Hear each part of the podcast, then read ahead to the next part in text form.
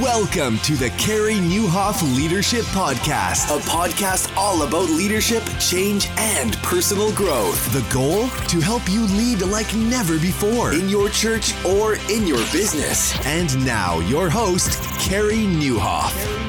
Well, hey, everybody, and welcome to episode 465 of the podcast. It's Carey here, and I hope our time together today helps you thrive in life and leadership. So excited to have Tim Elmore back on the podcast today. Lots to talk about. Do you know that we are approaching 20 million downloads on this podcast, going to drop any week?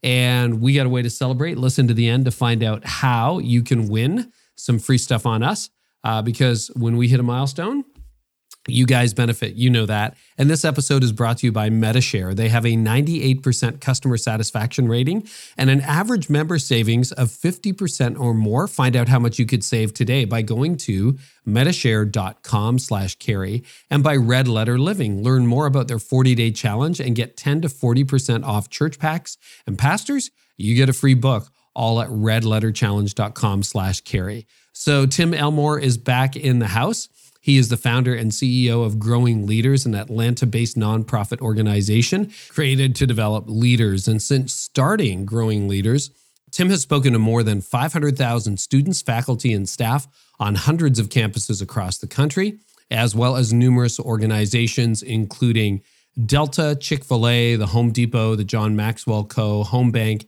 and so many others. And he's taught around the world. His work has been featured in the Wall Street Journal, Forbes.com, Investors Business Daily, the Huffington Post, MSNBC, the Washington Post, and so many others. And it's a pleasure to have Tim back. We're going to talk about the leadership landscape. And as you know, we're now moving into year three of crisis leadership. It's hard. Tim actually makes the case that leadership, regardless of the pandemic, which never seems to end, is actually much more challenging than it used to be. We'll talk about the lasting impact of crisis on the next generation and then get into a fascinating conversation about paradoxical leadership. So super excited for this episode. And we want to thank our partners as well. You know, it's open enrollment season, and that is your dreaded yearly task of figuring out how we're going to pay for healthcare. Well, we all want two things when it comes to healthcare: trust and affordability. With a 98% customer satisfaction rating and an average member savings of 50%, you can trust MetaShare, and it's affordable. So they offer access to over 900,000, almost a million healthcare providers and have a long track record. And another thing I love about MetaShare is that they offer free and unlimited professional virtual counseling sessions to their members. So right now is the time to make the switch before the year ends. Find out how much you could save by going to metashare.com/Carey. That's MediShare.com/Carey. And today's episode is brought to you by Red Letter Living. Today's pastors have more pressure than ever.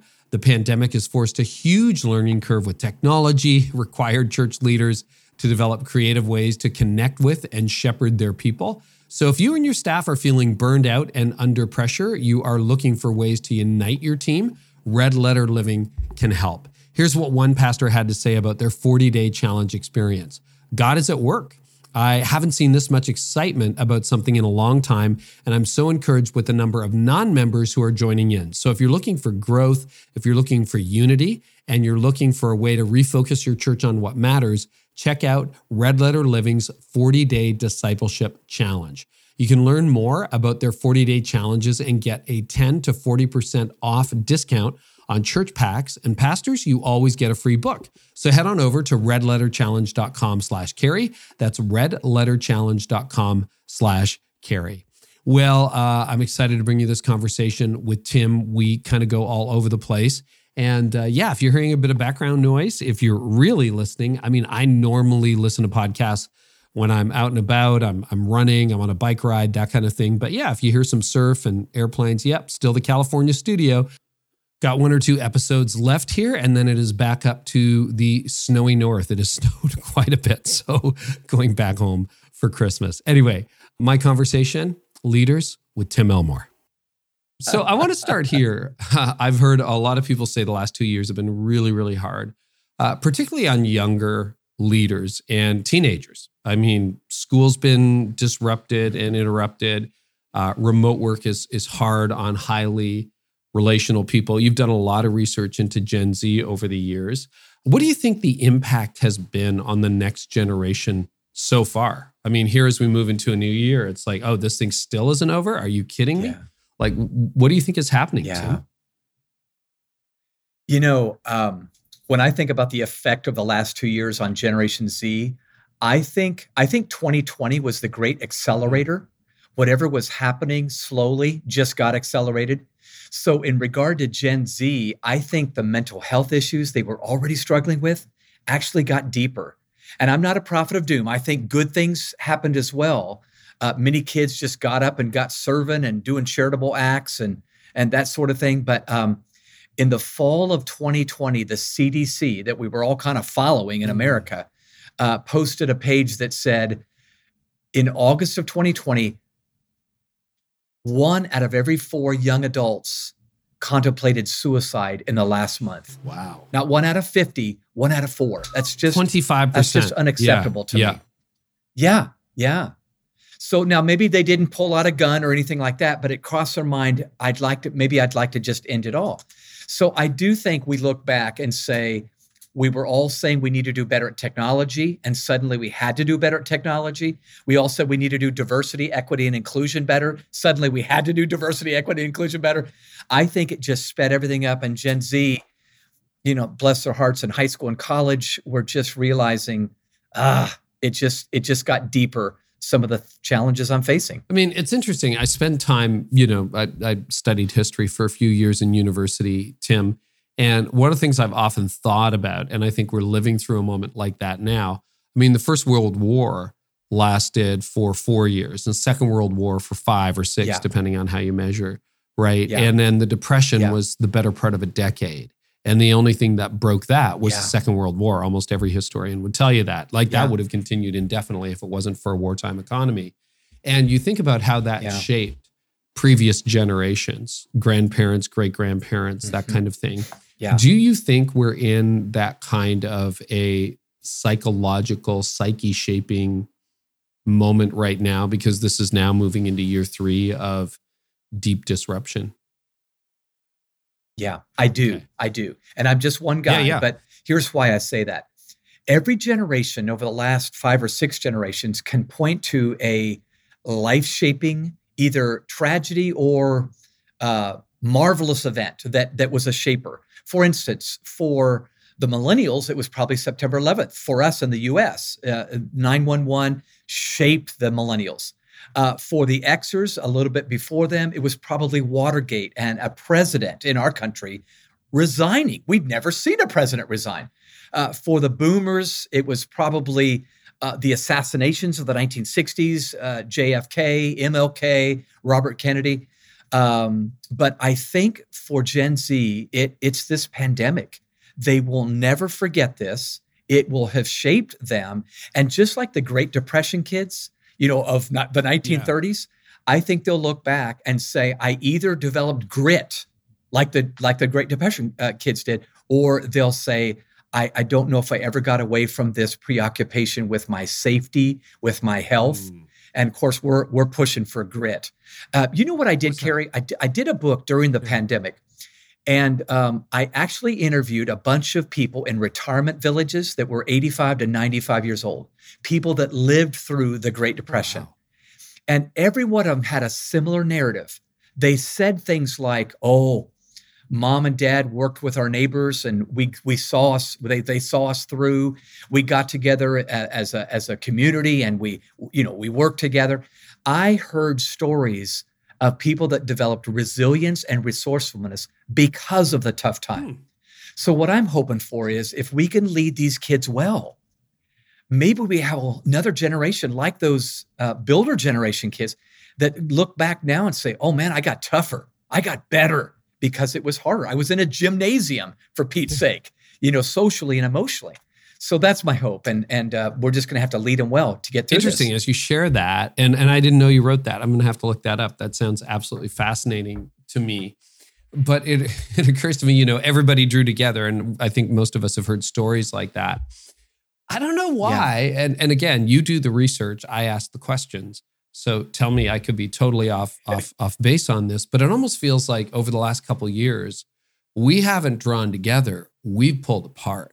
In other words, it's like, it's an as for me and my house. Like, I'm going to get toilet, it starts with, I'm going to get toilet paper and I will do it at your expense rather than, oh, I have a roll, I'll share something. It sounds stupid now, right? 2 years later. Yeah. But, I'll just build my backyard out, which I did, or I'm going to take care of myself, or I'm going to get that revenge travel in, or, you know, I'm going to be the mask guy or the anti-mask guy or whatever. I mean, do you see that kind of like, I wish I could say I saw a lot of us coming together, but I'm not sure I've seen a lot of that in the last couple of years. No, you're spot on. Now, this is qualitative data, not quantitative, but as I did focus groups, I heard stories that I got emotional about. One 90-year-old guy told me that back in the 1930s during the Great Depression, he remembers neighbors meeting together, standing together on the street and talking about the fact that you're going to grow lettuce, we'll grow carrots, someone else will grow tomatoes. And they harvested the vegetables they all grew in their individual gardens, then went to the Methodist church down in the basement, and they all shared their vegetables together. Even the people that were able to grow nothing got to take some of the vegetables. And I thought, oh my gosh, that's so foreign to us today. Yeah, it really is. It does seem like we're polarized and we're making sure we get ours. Right. Rather than making sure the community gets there. I got a whole basement somehow full and we just, I don't know about my neighbor. Right? That's right. That's really convicting. And, you know, there was an Old Testament moment. I can't give you exact chapter and verse where, you know, David did a raid and it was like, do the people who go to battle get to share the spoils or does everybody do it? And it was a defining moment. And he said, no, everybody gets it. And, you know, I don't know that we're there. Tim, again, forgive me for not knowing you wrote that. What's the book called? And obviously you can get it everywhere books are sold. Yeah, sure. It was called The Pandemic Population, and it's specifically talking about what do we learn from past pandemics, from past struggles that we can in turn apply today as we lead particularly the next generation. So thanks for asking. Good for you. So that was your lockdown project, a fun book. Was it? Yeah, that's right. I had nothing else going on, so I thought I'm going to research this and do it. Well, good for you. That was fun. Okay, you open up your new book. And you tell us a little bit about the new book. Just give us and tell us why you wrote it. Yeah, okay. So the new book is called 8 Paradoxes of Great Leadership. Now, I'm so intrigued when I see patterns in culture. You're the same way. Yeah. One reason we love each other is we love to look for patterns. Right? Yeah, that's right. Exactly. So this actually started 3 years ago in a green room right before a conference. I was talking to a bunch of other leaders, business leaders, and I decided to just kind of turn this group of people into a focus group. And I asked them, do you all think that leading today is harder than it was when you first got a leadership position? And Carey, every single one of these leaders said, absolutely, it is. One of them said 110%. You know, they got emotional. And I said, now that's funny we would say that because you would think it'd be harder way back in the day when we didn't know much about leadership. We were new. But everybody stuck to their guns and said, no, it's harder today. So that started me on a search. Why is it more complex, more complicated? Why does it seem harder? Why do we get exhausted just leading a team today? And I'm not saying everybody does, but most people I talked to said, man, I'm worn out. Yeah. And what I discovered is that there is a higher demand on leaders today by teams. People aren't wicked or evil, but we expect more of leaders. Here's a good example. People today bring more education to a team. They're more highly educated than ever before. Gen Z is more educated than the millennials, who are more educated than the Xers, who are more educated than the boomers. So, you know, you come with more education. You think you know what to do, and you're an armchair quarterback on that leader oftentimes. They bring higher levels of emotion. So think with me. When I first started my career, the typical mantra of a boss was, leave your personal problems at the door. Come and get the work done, you know, that sort of thing. Well, today, I don't know what you're hearing, but I'm hearing, bring your whole selves to work. you know, and that means your emotion and your baggage and your personal life. And I'm not saying that's bad. I'm just saying that's harder for a leader with somebody that's got a way more on their mind than just getting the work done. I think we bring a higher sense of entitlement today. And I probably sound like a grandpa right now, but we feel entitled to more perks and benefits today than we did 20 years ago from the workplace. So anyway, all that to say, I think leaders haven't seen it happen in a day, but over time, we just have more expected of us. And I think part of the solution is our practicing some paradoxes that enable us to read the people before we lead the people and be exactly what they need right now. What do you think is driving that? Because I do not disagree with you. I think it is harder. I think people do come in with expectations. Yeah. You even raise that in your book. You call it entitlement. There's a greater sense of entitlement. Like I want vacation, not my... I mean, when I started years ago in leadership, it was like, well, you were lucky to get a week your first year. And there was a debate. Do you remember this? There was a debate about whether you got vacation in the first year or whether you had to work a year to then earn a week or two of vacation. And people, you know, we have a lot of young leaders on this show who listen to the show and they'd be like, excuse me, what planet are you talking about? But like that was like 25 years ago, there was an actual debate of, do you have to work a full 52 weeks to get a single day off? And it was a debate. Yeah. Now people do say that's like against human rights or whatever, but no, that was like me in my 20s, right? Yeah. So why do you think it's changed so much? Well, let me volley back real quick. We just made some changes at Growing Leaders. We're now giving unlimited PTO, so unlimited personal time off. So instead of work a year and then you'll get a week if you're lucky, it's like unlimited. Now, what we have to do is hire responsible team members where we know they're going to own that job they have and we're not worrying about them taking too much time off. But we're hearing Gen Z team members say, we'd like to work 4-day weeks. And I don't think it's because they lack a work ethic. I think they just want to consolidate and get the stuff done so they can enjoy a chunk of time, you know, that's off. We're hearing Gen Z team members say, I want to get paid the same day I work. Whoa. In other words, at the end of 8 hours, I get paid the same day. Let me tell you why they're saying that. They're saying it because many of them they're just having a tough time making ends meet, and they kind of need the cash at the end of the day. And I feel badly for them because of that. But I thought you were going to say Bitcoin this investments. Could be a new. Yeah, we're well, investing that could daily. Be part of the issue, right? It's there. It's traded 24/7. That's right. I'm kidding. Yeah. Just a bad joke, Tim. That's right. Okay, keep going. No, that's okay. Okay, so to answer your question, why is this? I don't think there's one reason. It's probably a perfect storm of reasons. But one for sure is we have a smartphone in our hand today, every day, all day. And we are exposed to social media where we read the dirt on anybody, even our leaders, especially me, you know, or you, the leader. So I think part of it is we feel like we know more than ever. And we are. We're exposed to more. So I think part of that just makes us demand more, like I'm in the know, I'm not in the dark, I'm in the know. And so I really do think the point of the book is we're going to have to lead in a different way. That's probably not rocket science for any of your listeners. But I think part of that difference is developing social and emotional skill sets that we didn't need as much 25 years ago, but we have to have them today to differentiate ourselves from the mediocre team or the mediocre organization. I just want to underscore that for a minute. I was having a conversation with one of my sons this morning, and we're in California. I've been here for about a month, and my kids flew in over the last week to join us. And, you know, it was funny because I think of myself as fairly tech savvy and, you know, I have all the devices, blah, blah, blah, blah, blah. But when they came in, they just had a whole different mindset. So we're staying by the ocean just north of San Diego. And within 24 hours, my oldest son had figured out how to rent a motorcycle for a few days. And then all of a sudden we were going out to the desert and we were going to go find the Joshua tree.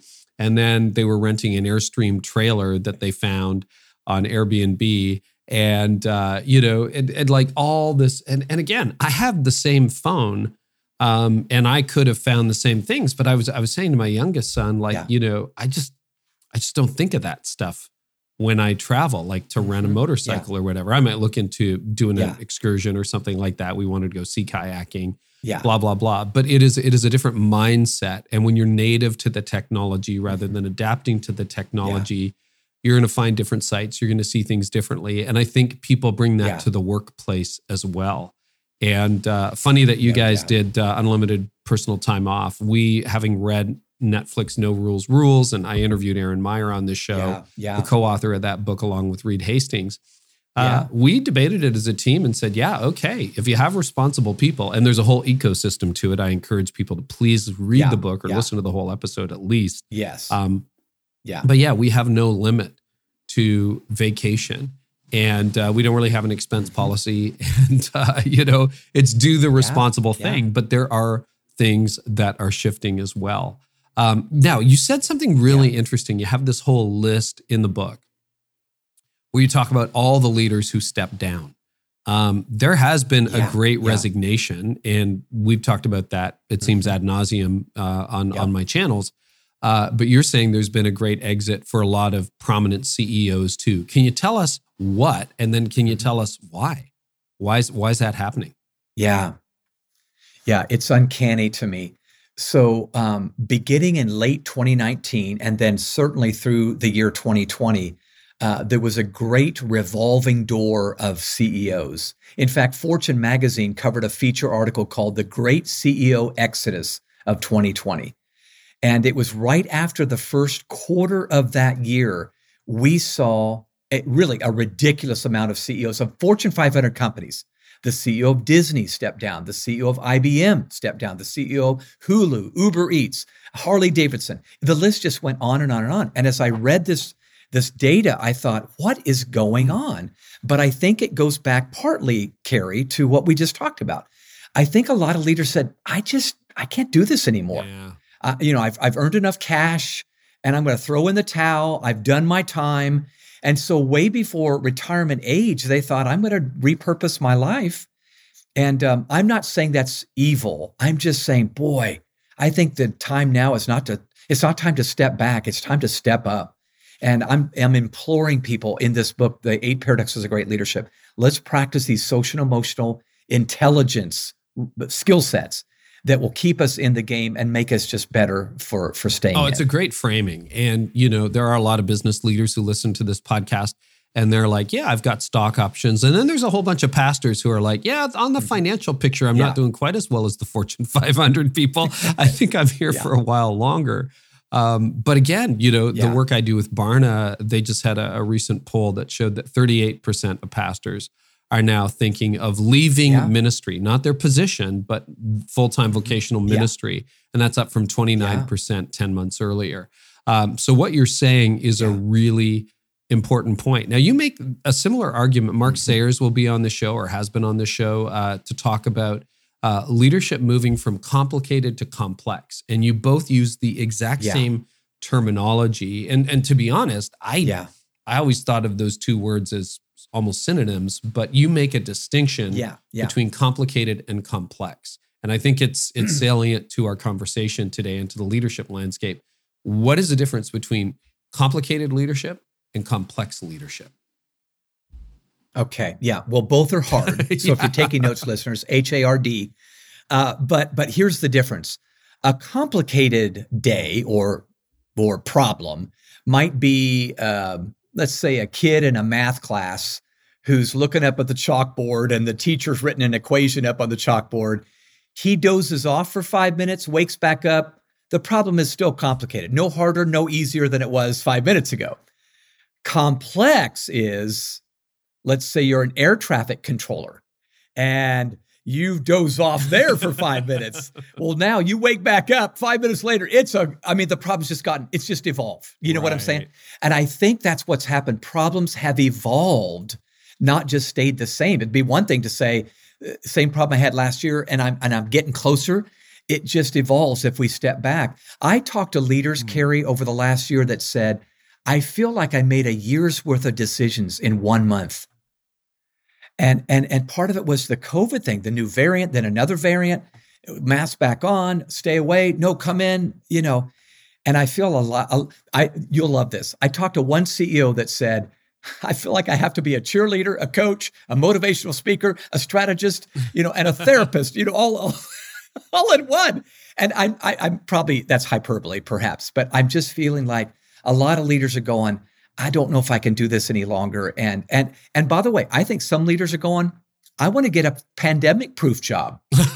So maybe I'll become my own boss, you know, and do a consulting and don't work for anybody, don't work for a church.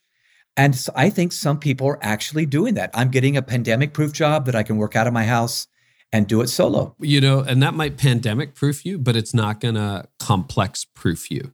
The world is infinitely more complex than it was. Yeah. And when you start thinking about metaverse, you start thinking about Web3, you start looking at the decentralization that is right around the corner, that's only going to become more complex, which leads us to your premise that what we need or what we need to become is paradoxical leaders. Can you define that? Like, what is a paradoxical leader, Tim? Yeah. Well, first and foremost, paradox is a word we all know, but maybe we didn't use it yesterday in a conversation.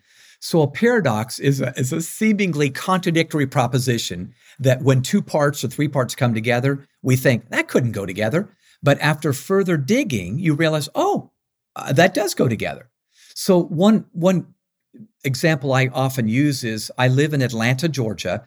During the quarantine, when we all went home in 2020, there were fewer cars on the road driving around, but car accidents went up. And that seems like a paradox. How could that be? Well, you know what happened? Because there were fewer cars on the road, people drove more recklessly. Yeah. You know, they felt, I don't need to be careful. So, I mean, you know, now when you understand that, you go, of course.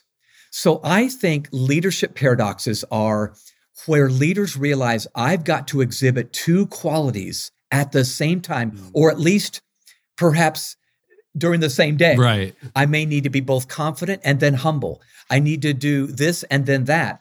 And along the way, I realized it was the very paradox that made me win today. Now, these are interpersonal skills. This is my verbal, nonverbal, and paraverbal communication coming out, but it causes me to lead better. And so I rounded up 8. There may be 8,000, but I rounded up 8 paradoxes in this book that I felt like if we could do this, we could really, really win in the 21st century. So and we may not touch on all 8, but I want to get to the majority of them, Tim. And when I read what you were writing, it really resonated with me. So when you think about the 8 paradoxes of great leadership, I think the first one might be confidence and humility, which when I read that, I'm like, that actually resolves a lot of the tension that I have felt trying to talk about. I talk about leadership insecurity a lot, and you know, you get the confident leader, you get the what's the word I'm looking for? You get the narcissistic leader, but then you also get the humble leader who says I'm humble, but they don't really accomplish anything, or they're actually just very uncertain. So walk us through that because I think that's a great place to start. How do you lead inside the paradox of confidence and humility? Yeah, it's a great question. So let me see if I can summarize this in a minute here. I think leaders have to possess inspiring confidence. I don't think people join a team unless they feel like the leader's confident he or she can take us to a new mountain. But I think the great ones express that confidence with palpable humility. In today's complex world, people look for anyone with a clear sense of confidence. And yet at the same time, people demand that a leader's confidence doesn't blind them to their own humanity. You know, in other words, if I see a leader that's always confident, I go, what? What are you smoking? You're not that good. You know what I'm saying? And we start thinking, oh my gosh, he's not even aware of his own flaws, his own humanity. But when I have confidence, we can do it. But my humility expresses, but I know we can't do it unless we work together. I need your input. I need you to speak into this. Oh my gosh, it's so winsome. So Carey, in every one of these chapters on each of these paradoxes, I give a case study. Okay. And my case study on this one was Bob Iger, the former CEO of Disney. When Bob Iger took over, you might know his story well. He wrote an autobiography. But Bob said, I did not know what I was doing. I had never led an enterprise like Disney that sold plush toys, theme park tickets, animated movies, you know, they're into everything. And so he said, I had to meet with the people I was leading and ask them, what the heck are we doing? You know? And so you can imagine how humbling that was. He would sit down. Imagine you sitting down with, I don't know what I'm doing. What you know? I feel like but that's every day, but go ahead. Yeah. Like, tell my team, I don't understand the problem. You solve it. Yeah, that's right. Yeah, exactly. So I've got a quote from Bob. Let me bring it up, and I want to read it because it's so helpful. Bob said, you have to be humble. And you can't pretend to be someone you're not or to know something you don't. You're also in a position of leadership, though, so you can't let humility prevent you from leading. It's a fine line and something I preach today. You have to ask the questions you need to ask, admit without apology what you don't understand, and do the work to learn what you need to learn as quickly as you can. Well, Bob Iger was able to do something that Michael Eisner was unable to do. You might remember Michael Eisner was the CEO right before Bob. So Michael was kicked off the team as CEO by the board at Disney because he started showing, if I can just be candid and blunt here, a kind of a pompous, arrogant, I know everything sort of attitude. And the board said, no, you don't. You're out of here. So Michael had been in dialogue with Steve Jobs to try to purchase Pixar, but it was two egos, if I can just be blunt here. You can imagine the ego in the room that was when those two guys met. So it was like this contest every time, and it ended up in an impasse every time. So when Bob Iger took over, he lets a little time pass. He lets the dust settle from the Eisner regime, but then he calls up Steve Jobs and says, Steve, I'm paraphrasing, but he says, Steve, it's Bob Iger. I'm the new guy in town, at Disney. He said, I know this may sound like a crazy idea, but I know you and Michael tried to talk through partnering and it didn't work out. I just can't help but think, Steve, that we just might be better together. And Steve Jobs' first words back were, that's not a crazy idea. And so because he entered with humility and starts with this might be a crazy idea, someone else leans in and goes, that's not a crazy idea. And so the two of them start talking together. Well, Bob's humility was just winsome. In fact, so winsome, he became one of Steve's closest friends. And when Steve Jobs died, you remember not long ago, there was just a handful of people at that memorial service. And Bob Iger and his wife were two of those people. And I think it was his humility and his confidence that won this technology icon over named Steve Jobs, and they bought Pixar. Now, here's the cool thing. Sorry about monopolizing this conversation here, Gary, but here's what made this confidence humility thing so extraordinary. So Disney actually purchases Pixar, which is quite a feat in itself. But then as they welcome Pixar onto the larger team, they put Pixar in charge of all of Disney animation. So I own you, but would you tell us what to do? That is confidence and humility right there. And I just am blown away when I see a leader that's able to do something like that. Now, that's a great story. And I think it was under Iger that there was explosive growth at Disney too, right? They got into the streaming world. Marvel. And all the acquisitions. I did that. Lucasfilms. Lucasfilms. I was going to say, I think Star Wars came under his regime. I know we have a lot of Disney fans out there who will correct me if I'm wrong, because they know a lot more about it than I do. So confident humility. I mean, there's a well-worn quote by C.S. Lewis who says, humility is not thinking less of yourself, it's thinking of yourself less often. Mm-hmm. So for a leader who's not 100% sure, okay, well, what is humility and what is appropriate confidence? So let me pack this out for you. When I was starting out as a communicator, one of the things you have to work through is, I probably have a natural gifting for communication, but in my 30s, I would be told, oh, that was a great sermon. And I would say, no, it wasn't. Or it would be, I just kind of blow it off. And I realized as I matured and got older, okay, that's false humility. Because what if it was a good message? What if God actually used it? On the other hand, arrogance is look at how amazing I am and look at how great I am. And I can swing in that direction as well if I'm not careful and stay grounded and the whole deal. So Yeah. You know, when you think about humility and confidence, is there any further clarification or definition you want to give leaders? Because there is a false humility that isn't helping anybody. And then there's a confidence that can be too much of a strut that, again, is going to become counterproductive. Well, I do want to answer your question, but the first thing that comes to my mind makes me smile. I have never met a Canadian that's not humble. Oh. I think part of your humility carries you're Canadian. Right. You're just I was born on the other side of the border. I'm not that good. That's right. yeah, that's right. And I rarely meet an American that's not too confident. I think we just are overconfident in the United States. No, but in all seriousness, here's what I would say. I've come to believe that my confidence makes my leadership believable. But my humility makes my confidence believable. Oh, wow. So here's what I mean by that. Yeah. I don't think people really believe I can lead them unless I got a sense of, I think we can pull this off. Right. They've got to hear their leader say that or they're going to be scared. But my humility steps in right away and lets them know, but I'm not so arrogant that I think I can do this all alone or I can do this quickly or easily. So I feel like when you have both, you become a human being that perhaps knows together we can do this. So can I give you my personal homework assignment on this one? Yeah. I gave myself an assignment, every one of these paradoxes.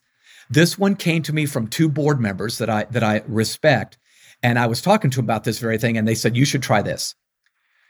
When I'm in a meeting, Carey, and I'm in a debate of some kind, I now try to speak as if I believe I'm right, but I want to listen as if I believe I'm wrong. Ooh, that's good. Yeah.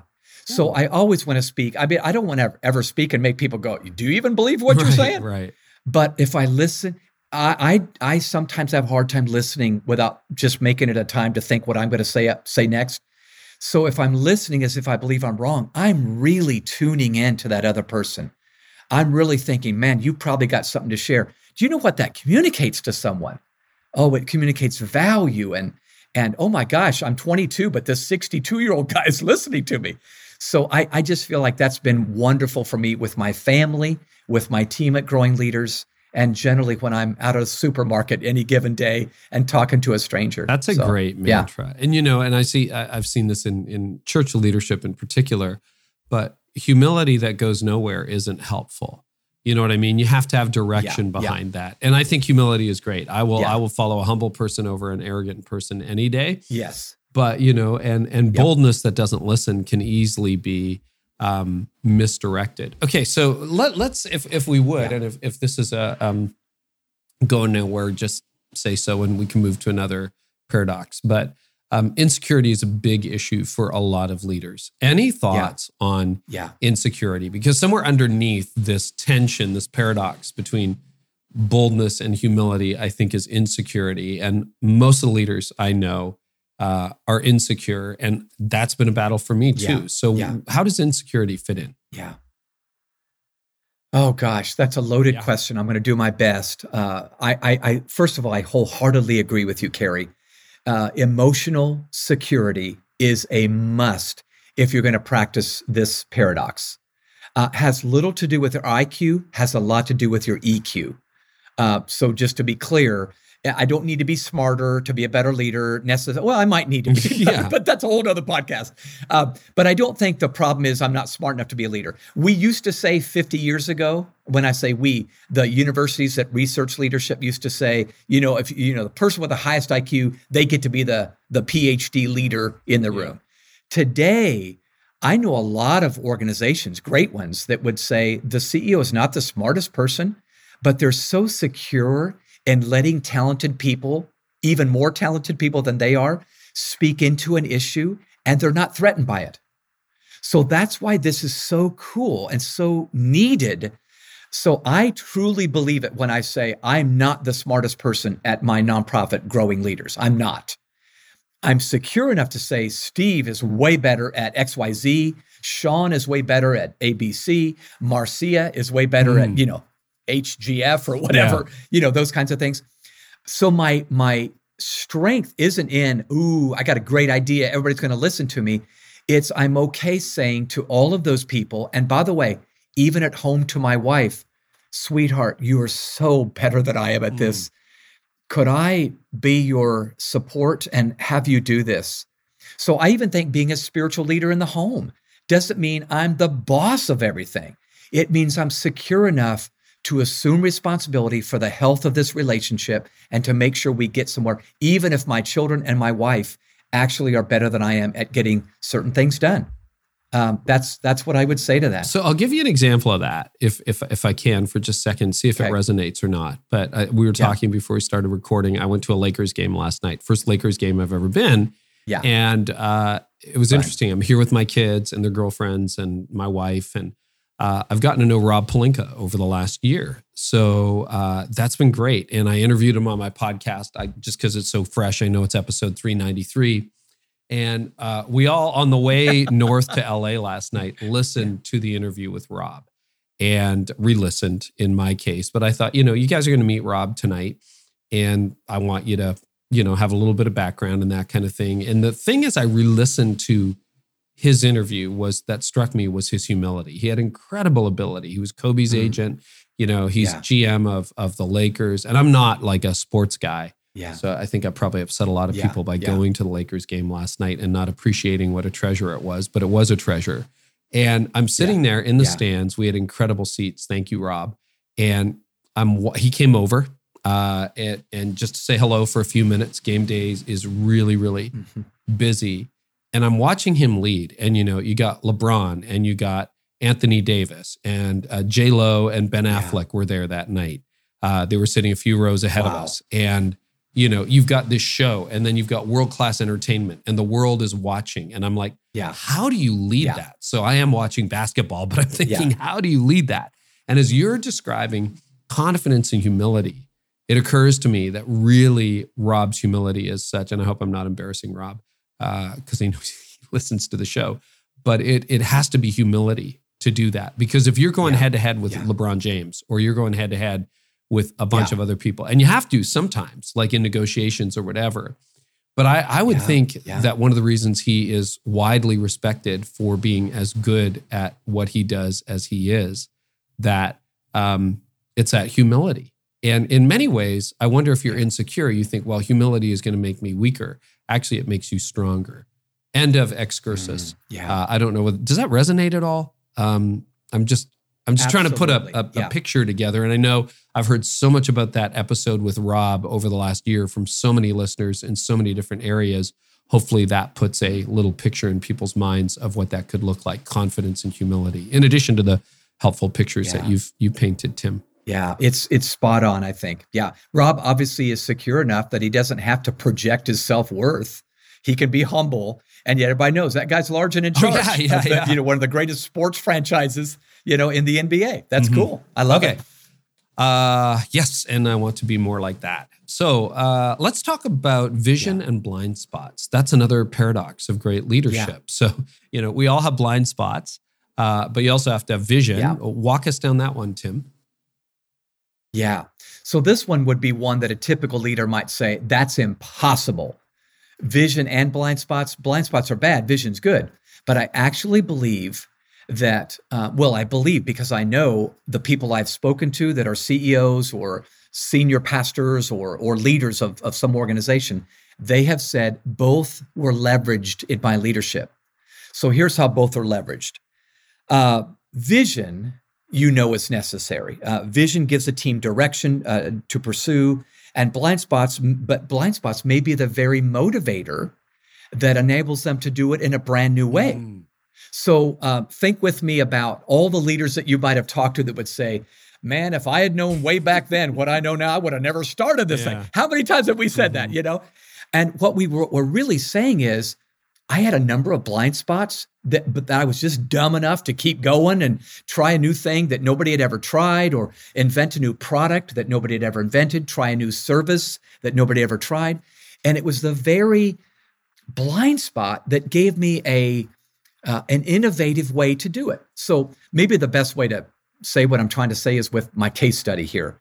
So my case study on this one is Sarah Blakely. Oh yeah, Spanx. So you probably know Sarah's name. Sarah, yeah, the founder of Spanx. So she just sold a good portion of her company and gave every employee $10,000 and a free trip anywhere in the world. It's just amazing what she's done.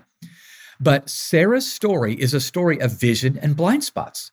So more than 20 years ago, about 20 years ago, she graduates from Florida State University, and her first job out of college, Carey, is selling fax machines. You remember fax machines? Door to door, store to store. Yeah, I know. But she was in the hot Florida sun with, stockings on, pantyhose on, and high heel shoes. And she said, they looked bad, they felt bad. I knew there was another way. Fast forward, she invents this thing she calls Spanx, which was kind of a combination of stockings and a girdle, shapewear. It was a new industry, shapewear. Now, she invents this product, finds a manufacturer to put it together, but then she starts thinking, how am I going to get this distributed all over the country? And she ends up calling an executive at Neiman Marcus department store, gets a quick meeting, a 10-minute meeting, flies out over. 5 minutes into this meeting, and by the way, it's a female executive. She made sure it was a lady. She's talking to this lady, and she's explaining Spanx, and she's realizing, I am not getting anywhere. This is not convincing her. She's heard 50 presentations today. So Sarah stands up and says, "Would you follow me?" And the lady says, "I beg your pardon?" She said, "Would you follow me into the restroom, please?" And she walks into the restroom. I'm not joking. And right there in front of this lady, she tries her Spanx on. Sold, ladies and gentlemen, sold. Well, because immediately you see what they can do. And so the female executive says, we're going to beta test this in a dozen stores. Sarah calls up all of her friends that happen to live in the cities where those stores are located. She sends them money and says, buy out all the Spanx. She's not stupid. She's good. Well, they start selling, and first thing you know, Bloomingdale's and other department stores start selling it, and she takes off, and she's now a billionaire. Here's the blind spot. Later on, when Sarah was in front of an audience doing a Q&A session on how she started Spanx, one of the attendees raised her hand and asked the question, wow, what a story. How did you get the attention of a major department store in those big trade shows where there's thousands of exhibitors? And I mean, how did you stand out and differentiate yourself? And Sarah, of course, leaned forward and said, I beg your pardon, trade show? I never went to a trade show. I just called the. And so because she didn't know protocol, She bypassed all that muck.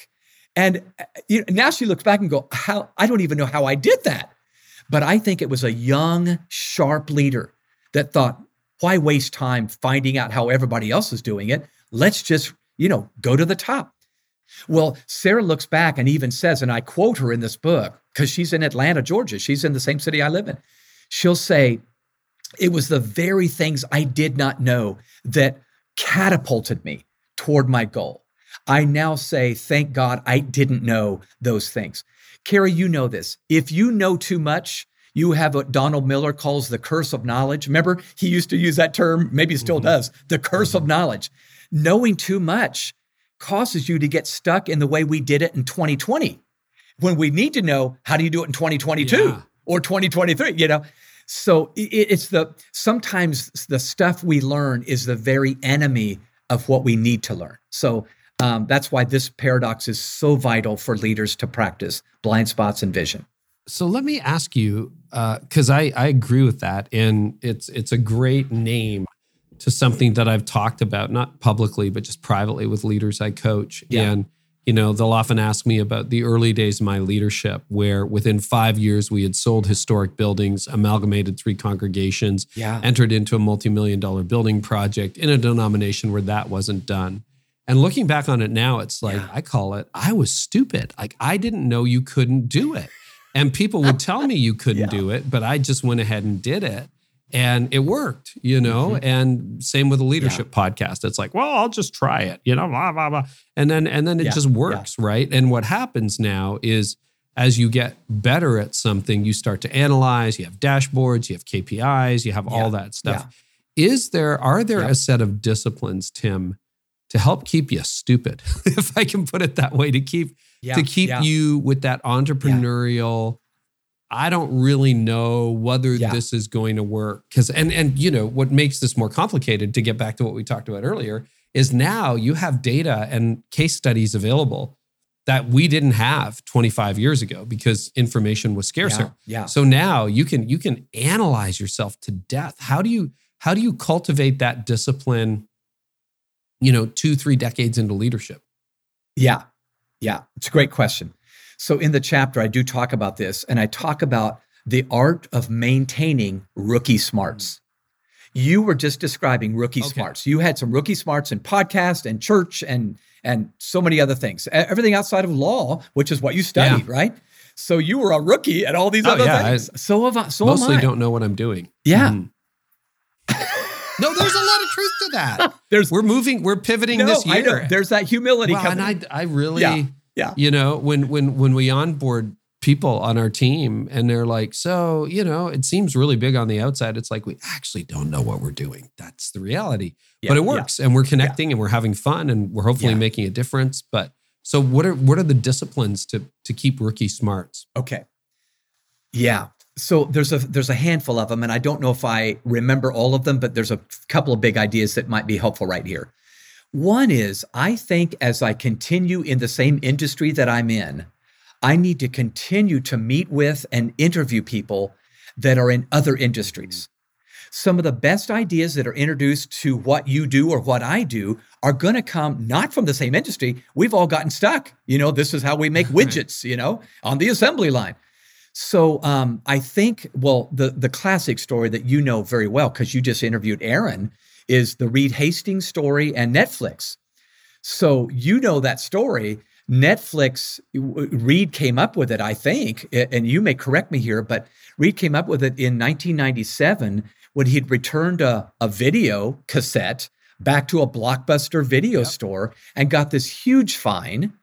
And of course, on his drive home, he had two thoughts in his mind. Number one, how am I going to tell my wife I just got this big fine for this lost video cassette?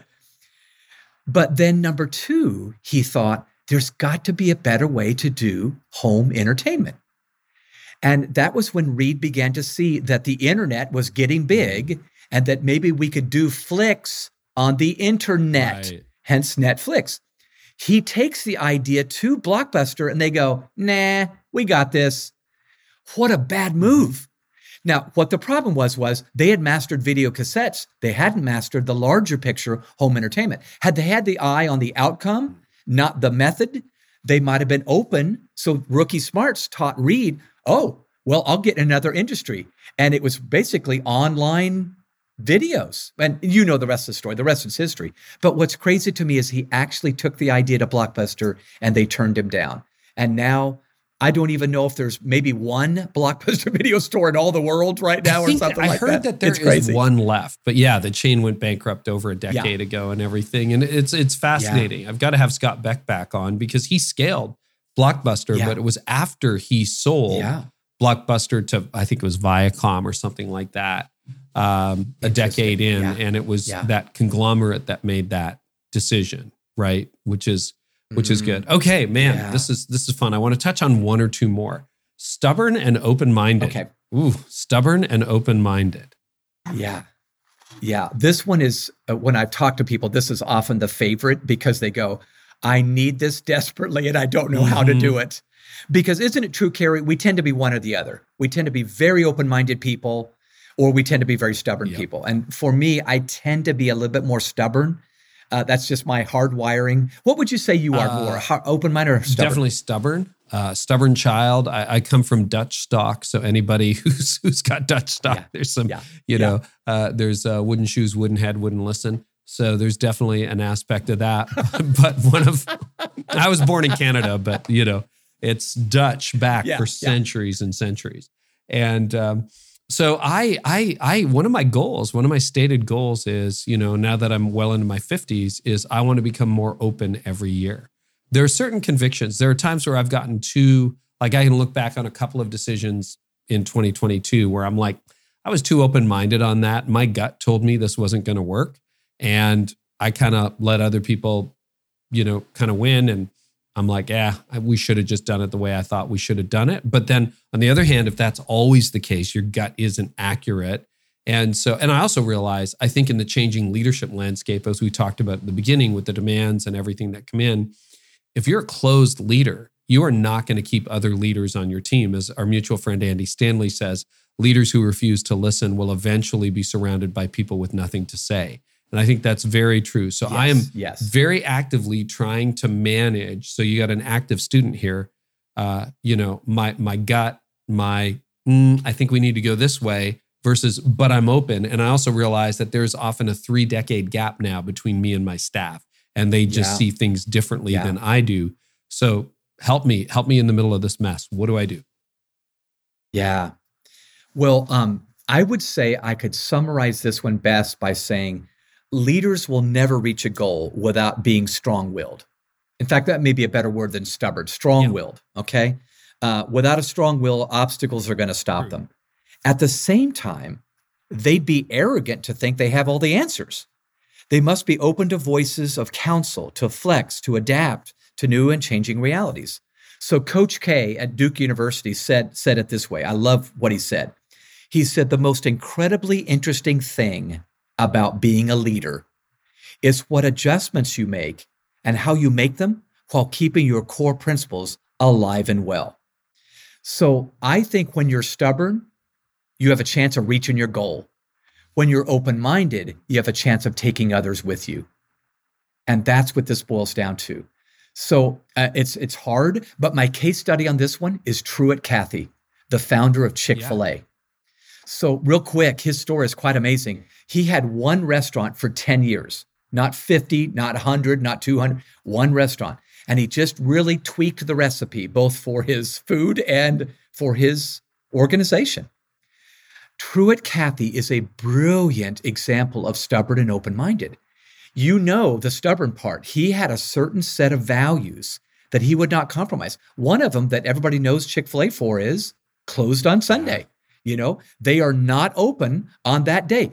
For some fast food restaurants, Sunday is the number one sales day of the week. I mean, McDonald's would never give up Sundays at all. But he said, nope, that's not a day you're going to work for me. You're going to be home with your family in worship. I'm not going to tell you how to worship, who to worship, or what family to spend time with, but you're going to be not working for me. Well, that created scarcity. Everybody knows you can't go to Chick-fil-A on Sunday. Let's go every other day, you know, or whatever. And I think that's what they're doing. So Truett Cathy has a set of core beliefs that he's stubborn about, but everything else he was so open on. He was open about his people. In fact, I would say this, people is a great example. One of his core was believe in your people. He would err on the side of believing in his people. But if any one of those people crossed a line with his values, they're out of there. Wow. They're gone. Truett Cathy has been known to drive up to another state and fire a Chick-fil-A operator if they were open on Sunday. And that's happened, by the way. Chick-fil-A operator open up on Sunday. Somebody calls Truett and says, hey, one of your restaurants is open on Sunday. I'm going to Arkansas. And he went up to party. So I'll stop there. Yeah, exactly. That's right. Yeah. So my point is, I loved really actually talking to Truett about this before he passed away, but then talking to Dan, his son, and Tim Tisopoulos, the president, Mark Miller, all great Bill Dunphy, people. So many great executives that just great men. Yeah. And I learned a bunch on this one because this is one I need to do better at myself. So stubborn and open-mindedness. Okay, let's talk about one more before we wrap up. High standards and gracious forgiveness. That one really popped to me because I would say too, this is where I love the audience that we have. You know, we try to bring the best of the business world to the church world and the best of the church world to the business world. I would say the business world, if it has an Achilles heel, is like high standards and very little gracious forgiveness. Yeah, yeah. And the church world is kind of the opposite. It's like lots of gracious forgiveness and no standards. It's like, guys, you're really nice, but this is terrible. So, you know, tell us about that. Yeah. Well, I think you hit the nail on the head just there. I think we tend to think if you're going to offer any forgiveness, you're going to get mediocre at best from people because they know they're going to be let off the hook. But you're absolutely right. In many corporations, it's like do or die, dog eat dog. and you dare not try something too risky because if you do it wrong, you're going to get fired. Right. And it's just awful. So my case study on this one, I actually thought first of using John Maxwell because I worked for John Maxwell for 20 years and I felt like he did this one well. But I actually picked a historical leader that might surprise you. My case study on this one was Harriet Tubman. Oh, wow. The leader of the Underground Railroad during the United States Civil War. Yeah. So real quick, her story might be intriguing to your listeners. So Harriet Tubman was this tiny little lady, probably 4'11" at best. And she was a slave in Maryland, and she got out of slavery. She escaped. But yet, instead of just enjoying her freedom in the North, she decided to go back, start this Underground Railroad, and she rescued hundreds of slaves out of slavery before the Civil War was fought and ended and freed all slaves. So here's how she did it. When she would gather a group of slaves, I know this is so hard to talk about because it's so wrong, but these were, generally speaking, African-American people that it was just so wrong, but they were, they were working cotton fields in the South, generally speaking. She would bring them out to a place and she talked to them about what they were going to do, the route they were going to take up to New York or up to Toronto or wherever they were going. Along the way, she was describing kind of a do or die. You had to be quiet. You had to do this, go here, turn left, stop talking, the whole thing. Well, along the way, almost every single trip, one of those slaves said, I can't do this anymore. I'm out of here. And Harriet Tubman would say, you're not leaving. And she got very radical in her leadership. In fact, dare I say, she would hold a gun to their head, Carey, and say, you try to leave, you're going to get a bullet through your head. And I know this, again, this is so wrong, but here's why she had to do that. She thought, if you leave, you're going to get caught. You're going to tell everybody else because they're going to talk it out of you, and we're all going to get killed. Yeah. So she would, have that high standard and hold a gun to their head to keep the standard. When they would repent, essentially, and say, okay, I'm in, I'm going to do it, she would sit down with them. This is a powerful story. She would sit down with them and say, you're totally forgiven. Let's do this together. Ooh. And she would extend forgiveness. And it was just so amazing. So, Carey, I actually developed a habitude off of this great truth. And if you don't mind, I want to share it real quick right now, because I think it will be a handle for listeners. I call it the Golden Gate Paradox. The Golden Gate Paradox. So you're sitting in California right now. Just north of you is the Golden Gate Bridge in San Francisco. That bridge was a feat of engineering that happened in the 1930s during the Great Depression. Because it was built during the Great Depression, a lot of guys signed up for the job that weren't bridge builders. They were just everyday guys out of work. Right. And so they had a lot of, can I just say it, lay people, putting bolts in this big steel bridge. And guys were falling to the ground, or falling to their death. It was a very scary enterprise, as you can imagine. So the workers start talking to the foreman, a guy named Strauss, and they begged him to stop early on and put a safety net in there. Well, Strauss thought it over and thought, oh my gosh, if we have to buy a safety net, we're going to go over budget, so we're not going to be on budget, and we're going to take way longer because it's going to take a long time to build this thing. We're not going to finish on time. We're not going to finish on budget. But thankfully, Mr. Strauss thought, I got to do this for the sake of the people. He put this $300,000 safety net in. And back then, that's a lot of money. Well, he puts it in, assuming now, forget it, forget the budget, forget the time. But actually, the paradox was they finish on time and under budget. Here's why. As those guys started putting bolts in, they no longer had to worry about their safety and survival. They were worried about succeeding. They didn't have to worry about falling anymore because they would bounce into a net and pop back up. There were 19 people that joined what they called the halfway to hell club because they had fallen into a net and bounced back up and went back to work. And I hope I'm not losing you in the story, but what was so cool was the very safety net that took time to build was what saved them and put that thing on a fast track to get done on time. And I feel like there's an application for us today. Leaders have to say, here's a high standard. We're going to be Apple. We're going to be Amazon. We're going to be Zappos. We're going to set a high standard. However, I just want you to know, I love you all. And I love you so much that if you'll push to meet this standard, if you fall short, I'm going to forgive you. And word gets around that you are forgiven, but that doesn't drop the standard. So I'll stop there. I know we need to end here, but I just want to encourage listeners. Both of them are so critical to good leadership, I think. No, that's really good. The high, and I think the high standard, high grace also creates really high trust and high engagement. If you really look at that, right? Yeah, like, it does. Because if you're a high grace environment and you're not doing anything, that's really nice, but high capacity people don't stick around.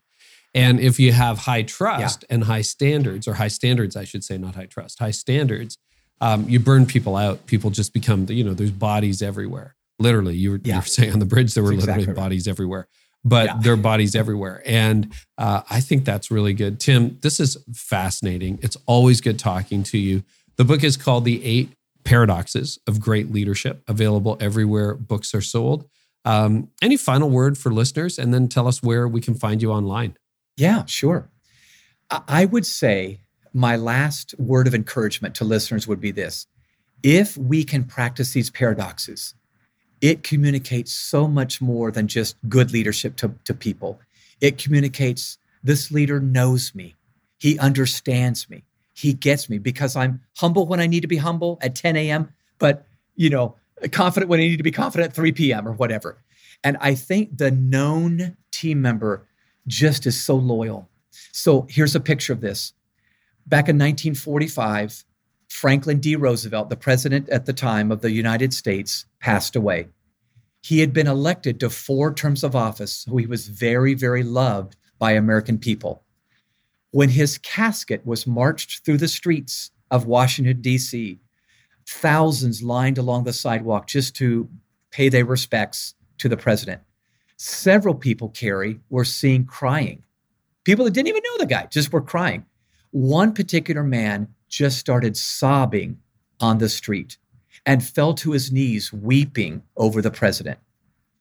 When a man standing right next to him helped him to his feet, he said to the guy that was sobbing, "Did you know the president?" "No," the man said, "but he knew me." Oh, wow. I love that picture. No, I didn't know him, but he sure knew me. Huh. I think to myself, man, that's the kind of leader I want to be for my people. Yeah. Boy, that's a great metaphor. Tim, thank you so much. So growingleaders.org? Yes, I'm sorry. Yeah, growingleaders.com or .org. You can find us. .com.org. Yeah. All right. Tim Elmore, it's always a joy. Carey, great to be with you. Thank you so much, my friend. You too. Okay. Thank you.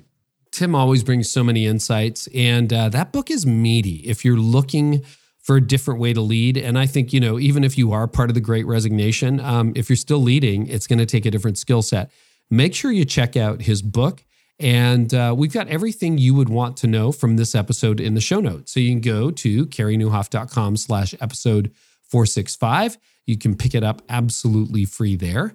And make sure you check out what our partners have to offer too. MetaShare has a 98% customer satisfaction rating and an average member savings of 50% or more. Find out how much you could save by going to metashare.com/Carey. And Red Letter Living would love to help you get in on a 40-day challenge for 2022. You can get 10 to 40% off, and pastors, you'll get a free book. All you have to do is go to redletterchallenge.com/Carey. That's redletterchallenge.com/Carey. Next episode, end of this year. Can you believe it? We've got Nicky Gumbel coming up. And we went in some brand new directions here. Nicky had a big announcement recently. He is stepping back as the lead pastor, the vicar, as they would say, of Holy Trinity Brompton, where he served for a long time, to focus fully on Alpha and the wider church.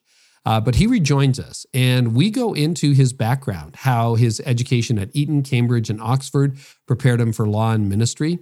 His family's background as refugees from Nazi Germany, really great conversation, and how he created the popular Bible in One Year study. So if you're looking for a way to access the Bible, you might want to check that out. Here's an excerpt from the conversation with Nicky.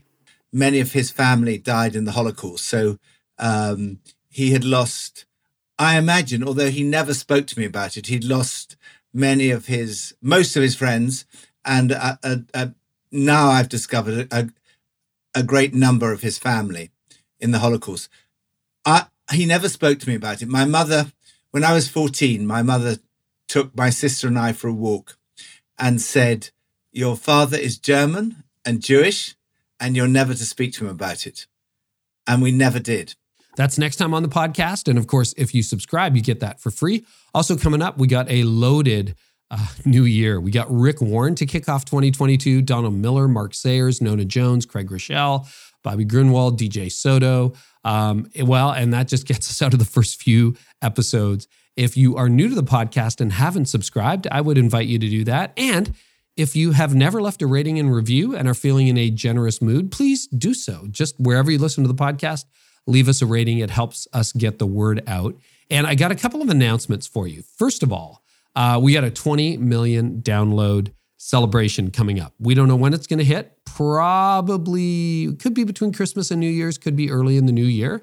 When we hit $20 million, what we're going to do, we're going to celebrate you, the listeners, and we are going to share $1,500 in Starbucks on my social media channels. All you have to do is follow me on the socials. I'm C. Nieuwhof on Facebook and Twitter and Carey Nieuwhof on Instagram. When we hit 20 million, and thank you for that. It is unbelievable even as I say that. We'll post a barcode that you can share at Starbucks checkout. And then New Year's is almost here. Do you say New Year or New Year's? I don't know. Anyway, 2022 is almost here. I want to ask you about your habits. Do you think your current habits are getting you where you want to be, or would you like some fresh habits for the new year? And I'm not talking about resolutions that you make and it's like, oh yeah, it's better in January. And really, seriously, where do you want to be 12 months from now? And what habits are going to get you there? So no matter how successful you are, every leader I know is really juggling three priorities at some level: time, influence, and mission. So with 2022 right around the corner, how are you going to really work to get time, energy, and priorities working in your favor? If you're looking for some guidance, I have a brand new course to help you make progress. I am releasing the complete At Your Best course. So if you've read the At Your Best book, this builds on it. In fact, there's content that's never been seen before, didn't make it into the book, ninja habits, stuff that will get you more productivity than you could imagine. And it is in the complete At Your Best course. If you got the masterclass, a lot of you got that for free when we offered it. Well, that is part of the course, but not the whole course. I held back about 8 units that we developed, 7 or 8 units that are now being released for the first time. So this course starts by covering the basics that I cover in At Your Best, like how to leverage your time, energy, and priorities, clarifying what matters most. So you got a video guide and a study companion. But after that, it covers 7 advanced productivity principles and strategies that I just haven't shared anywhere else. And these are the strategies I personally use every day that help me accomplish everything I need to get done. There is also a special price for those of you who have read the book or taken the masterclass. You can build those principles and then stack on even more. And if you're brand new to it, well, it's a great introduction too. You can work your way through the material, and I promise you a more productive 2022. You say promise. How can you promise? Well, if you buy the course, it comes with a 30-day money-back, no questions asked, guaranteed. If you are not productive, I will give you your money back. Promise. Okay? So enroll today by going to atyourbestcourse.com. The current pricing and offers expire on Thursday, January 6th. It's a New Year's special. Do not miss out. Go to atyourbestcourse.com and you can get everything there. And remember, watch for us on the socials. 20 million downloads coming your way. Thank you so much for listening, and I hope our time together today has helped you thrive in life and leadership. You've been listening to the Carey Nieuwhof Leadership Podcast. Join us next time for more insights on leadership, change, and personal growth to help you lead like never before.